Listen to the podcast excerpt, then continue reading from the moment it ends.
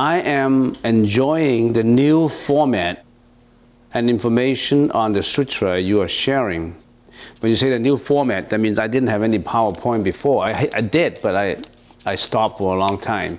So now that I introduced the PowerPoint, maybe you, you're, you're new, and uh, then you can see clearly a PowerPoint presentation. So you enjoy the format of the PowerPoint presentation. That's good. Hope to see you every time though it's good to say this is good, but then sometimes going to a party could be better. well, anyway, answers. Please explain in more detail the six rams and how asuras are in each ram. So, you're interested in the six rams of reincarnation. We're talking about uh, the Buddhist cosmology just now in the meditation hall. And by cosmology, we mean the shape and evolution of the universe and how they come about according to the Buddhist scriptures. And we talk about these planes of existence. Cosmology is about the universal plane of existence. Not every religion touch on that uh, concept because mostly uh, the, the religions depend on faith. They may not research. I heard a comment from one of my the YouTube uh, um, uh, presentation, and there's one comment. It says, "I like uh, I like what you talk about. A Buddhist is a researcher and an investigator." Yeah, this is true. A Buddhist is not a blind faith believer. A Buddhist is a research. As a researcher, a researcher of what? Of life. Investigator of what? About the, the journey investigate about a journey for that spiritual odyssey going to enlightenment. So we are both a researcher and an investigator. You are a researcher an investigator. Getting back to the six rams now. So we are in the three planes of existence. The lowest ram, which is the desired form, and the second level up is the rupa dhatu, which is the form ram, and the third is, of course, arupa dhatu, uh, we call it the formless realm. And before you even start trying to understand the Buddhist philosophy, this is a starting point. You've got to know where you are. Where do you stand? If you don't even know the plane of existence, you're on shaky ground when you go further into, into the philosophy of Buddhism. So, where are we now? Identify yourself in which location. You are, we are all, you and I, we are in the desire realm, kama dhatu. Why are we in the desire realm? Because for lives, for many, many lifetime, we always are uh, overwhelmed with desires. What kind of desires? Desires for wealth, desires for reputation, desire for sleeping, desire for killing animals for food, desire for lots of desires, you name them sexual desires, so to speak. All these are sensual desires. Why are they called sensual desires? Because what you interact with through your six sensory organs your eyes, one, your nose, your ear, your tongue, your body, which is the touch, and your final, your brain. All these things correspond to everything, all environments. And in the process of interacting, consciousness arises. And this consciousness are being assisted by many mental afflictions. Like what? The feeling of jealousy, hatred, violence, fraudulence, depression, anger, you name them. All of these, the bad ones, they're the good ones too. Sometimes your senses would, would be assisted by benevolent feelings like courtesy, kindness, helpful. You're not only performing bad things, you're performing good things. But unfortunately, we are always, most of the time, performing bad things. So we're creating bad karmas. So our senses interact. When our senses interact, we have a lot of desires. And because of these desires, then we tend to react accordingly through our behavior, through our speech, through our thoughts, in the form of volitional actions in speech. And we perform something, we bring out the karma that creates karmic energy, and this karmic energy is latent in us. It's ingrained in us forever. Whatever you have done, what every thought, every karmic energy, every every I don't know what units you, you, you denominated for energy. I don't know. And every energy, every unit of energy get registered in your in your what? In your memory, like your computer disk drive. It will never get away. Once it is registered in the memory, it will never get away. It's waiting for retribution, waiting for cause, so because of you have energy, that energy, you carry that energy, that energy is not material though, it's consciousness. Then when you die, you bring this energy to the next body. And when you die again, you bring to the next body. As a matter of fact, you are rotating like in a, a spiral, and like a windmill, like an ever, ever moving windmill. Have you ever heard that song, The Windmill of Your Mind? It's like a windmill turning and turning, non stopping. We have been like that for many, many times, many, many lives. And where does this karmic energy take us to? Into what form in each life? It depends on how heavy, how bad, how good your karmic energy has been. So depending on, on the magnitude of good or bad energy, you roll into that form. And what form to take usually? Six forms, six realms. You could roll into hell, victims of hell. You could roll into humans realm. You could roll into the ghost realm, spirits, ghost realms. You could roll into Asura's realm. You could roll into God's realm. God is also a realm, or Deva's realm. Gods are sometimes called them guardian angels or devas or, or, or people in heaven, people in heaven. But they still reincarnate but they're in a much higher level than us. So we have the six paths of reincarnation. Even within each realm, there is different levels. The people who are handsome, the people who are ugly, people beautiful, people who are not pretty, people unhealthy, people who have Uh, uh, applied in life that, that is so vicious uh, uh, and, and so bad that they don't want to survive anymore. A lot of sufferings. So we're all in different magnitude of suffering and magnitude of happiness. What have you done in your past? Some people ask, Oh, what did I do in the past? Can I know what I do in the past? You watch what you are suffering now. You watch what you've got now, then you know what you have done in the past. So, these are the six realms of reincarnation that we always roll into. And plus, there's a lot of complications there's a lot of complications. We are all more or less related. In other, in other words, there's no single effect without a cause. There's no, no effect without a cause. So, in other words, the fact that you're coming here today and we're talking to each other, listening to me, maybe you and I were, were passenger on a ship one million lives ago. It is written in the scripture that for anyone who on the same boat see each other, just nod of the head, say, "Oh, how are you?" Say, "Hello." They must have met before within the 500 lives, or talked to each other in 500 lives. You're the son of your dad, not because you don't have any reason. You've come here because you know your dad before, your mom, your wife, your husband. Hopefully, your husband is not coming to get you this life. Otherwise, he will divorce you. Or he will have an affair that makes you so sad that you don't want to live. He may be your debtor, you may be your creditor. There are parents who, who have a few children and they hate one and they love the other. Why? Because they, they are different. They all have different relationship. They all have different businesses, unfinished businesses. Okay? And then These are the six rams, and you ask me how asuras are in each ram. Asuras is a name, a Sanskrit name. The Sanskrit name Asura has a few characteristics and meaning in it. One is competitive spirit. In other words, asuras are very competitive. They always want to be better than you.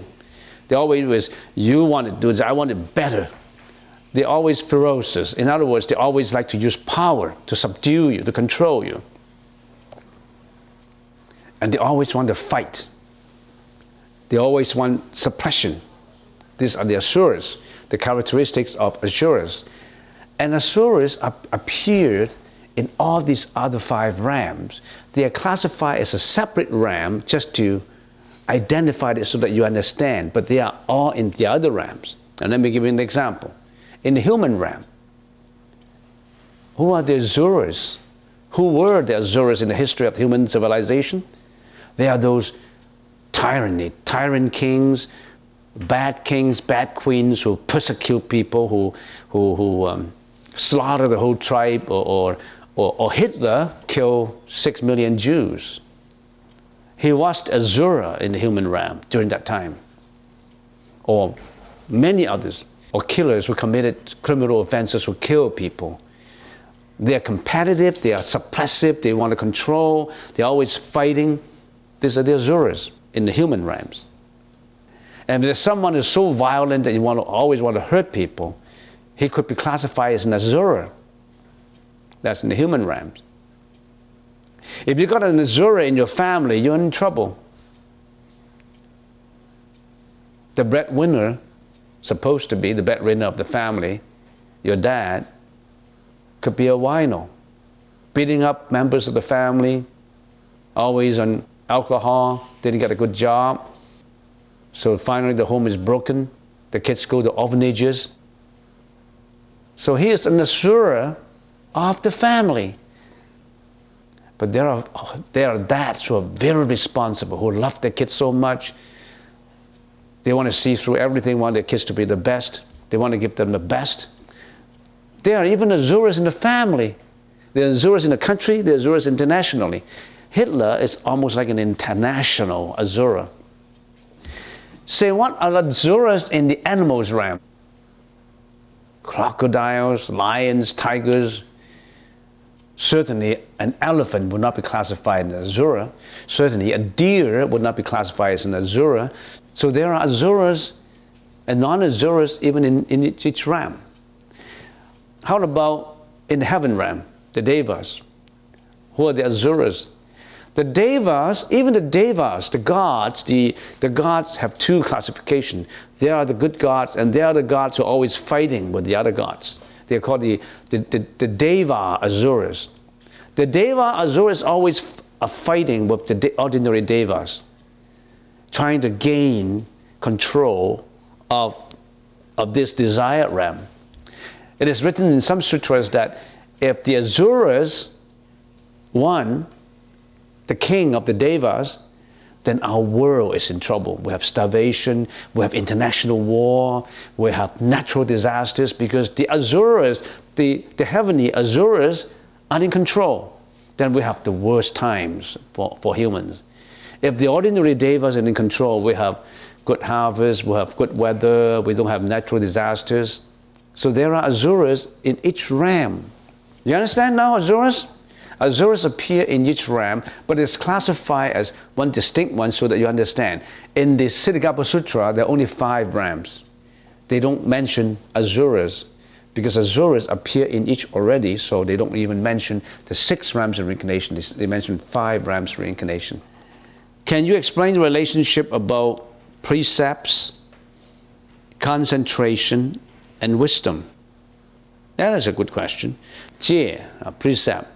Ding, actually, ding is not just concentration, it's meditation or samadhi. So we should say the relationship between precept, samadhi, S A M A D H I, and prajna. If we use Sanskrit, it's sila, samadhi, and prajna. If we use common English, it will be precept, meditation, and wisdom. So, what is the relationship of these three perspectives, of these three columns? It takes the whole course. it takes one year to explain really a detailed relationship. But let's simplify it. Well, we have to deal with it, right? Some people may ask after taking the three refuges, after studying Buddhism for a while, and they say, So, Buddhism is a wide door. When we walk through the door, taking the, the, the three refuges, we thought that there's a lot of things inside, yes, but there's so much I don't know where to start. Where do I start? Do I start by crossing my legs and get my meditation done? I meditate. Do I start by that? So what's the best way to start? So sometimes I think if we use apply this three tier precept, meditation, and wisdom, the best place to start is to, to study the precept first. Why? Because what are we doing every day? We are creating bad karma. We are doing things that we shouldn't be doing. What things that we shouldn't be doing? We are killing, we are stealing, we are committing sexual misconduct, we are cursing, we are flattering, we have double tonguing, we have greediness, we have jealousy, we have all these kind of things that create bad karma for us. And because I'm creating this bad karma every day, so I will suffer from it because according to causality, whatever bad cause I cultivate, I will get bad result, bad effects. So I don't want these bad things coming to me. That's the most urgent. I want to be good. I want to have a happy life. I want to live happily. I want to live peacefully. If you want to live peacefully, you have to know how to build up this path to peace. To build up this path to peace is you have to good good deeds first. So if you believe in the Buddha's teachings and you're killing, committing sexual misconduct, cursing all the time, you're contradicting yourself. So what's the best things to do is to follow the precepts. There are certain things that you must not do. If you don't do these things, then you are getting more and more to peacefulness. You're getting more and more to happiness. I know that actions involve what? The bad things is killing, stealing, and sexual misconduct talk about behavior first, the broad general behavior. Killing, I don't want to kill because it's not good to kill.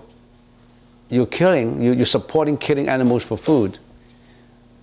And they kill every day. Do you know how many millions of pigs and cows and chickens they slaughter every day?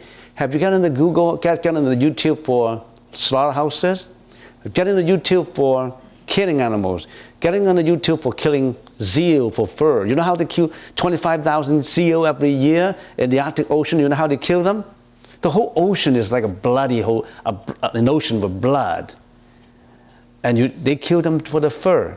They kill them alive with no electrocution. They just kill them. You, you check into um, support, support, uh, um, sympathy or sympathetic with the seals.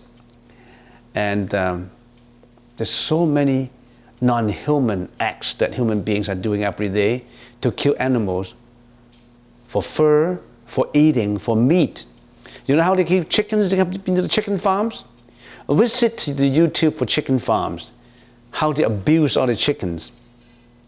How the ch- chicken lay eggs. They're in a cage of maybe a foot by two feet, maybe even less. The hen is not allowed to move. Every day they lay the eggs, they can't even get to see their own laying, this is their own eggs. And they're sick. Some of the feathers gone out from the body, and they cut their beak in case they were so, they've gone crazy that they want to beak each other. So they cut off all the, the, the, the hen's beak. You know beak? They cut off so that they can't, they can't hurt each other anymore and, they, and their responsibility is just laying eggs day after day. They give them hormones in, in the food. And uh, you're eating that kind of eggs from the dirtiest part of the hen. You've been supporting killing. Be a vegetarian, go veggie. Don't support killing animals. I don't have to eat meat, I'm okay. You don't have to eat meat. You don't have to wear fur. You don't have to wear your mink coat. Because how many mink they kill support making a coat, a mink coat? 30, 40? You know how they kill the mink? I study. Um, they smoke them alive. And, uh, and in some countries, they skin them alive. They just hook them up and they pull, pull out the skin and then throw the rest of the body onto a heap of bodies and the eyes are still blinking and looking around and struggling. And there are ladies who spend thousands of dollars for that mink coat. Not just one mink coat. I know a lady who have 30, more than 30, and she bought a huge fridge for putting a mink coat inside so that the mink can stay fresh and stay good. And she's been planning on how to store the next pack of mink coats that she's going to buy. They have a lot of money. So, you know why people suffer so much in this world? Because of the karmic energy they created. You've been supporting the killing. A professor told me uh, when you're talking, because when I, I, I, I, study presentations, you say, when you're talking, I'm sidetracking again, but it's worth it. When you're talking, you look at the eyes of the audience. If they go like this, that means you should stop.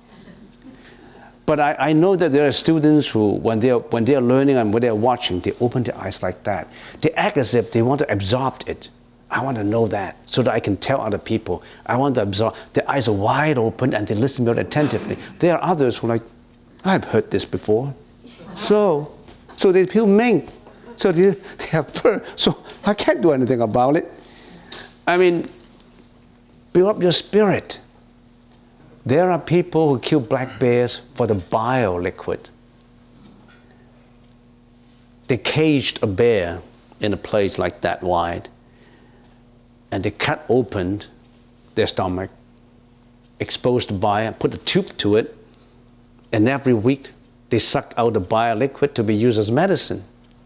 So the poor bear was in, inside. Every time he got the, the bile liquid came out, and some of the bears in the earlier times was suffering so much. Imagine if you're cut open without anesthesia, what do you, what, how would you suffer?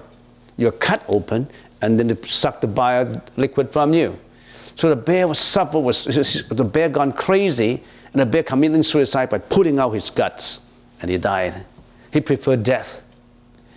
But these guys are very, very uh, clever. They tie the bear's hands, so they always like that for 20 years.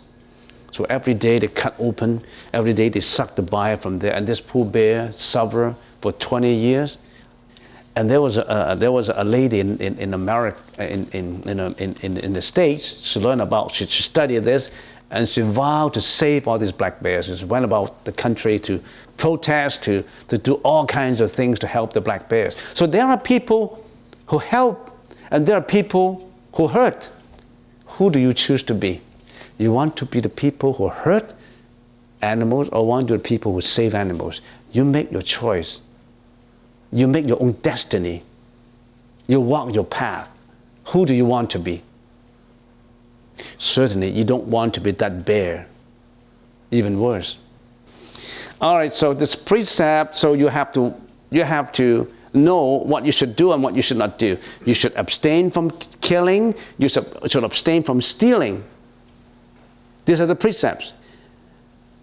I'm talking about the relationship. This relationship is you got to do good first so that you, you purify your karma. So that when you purify your karma, when you learn meditation, you are more peaceful. When you're more peaceful in learning your meditation, you attain your wisdom. That's relationship.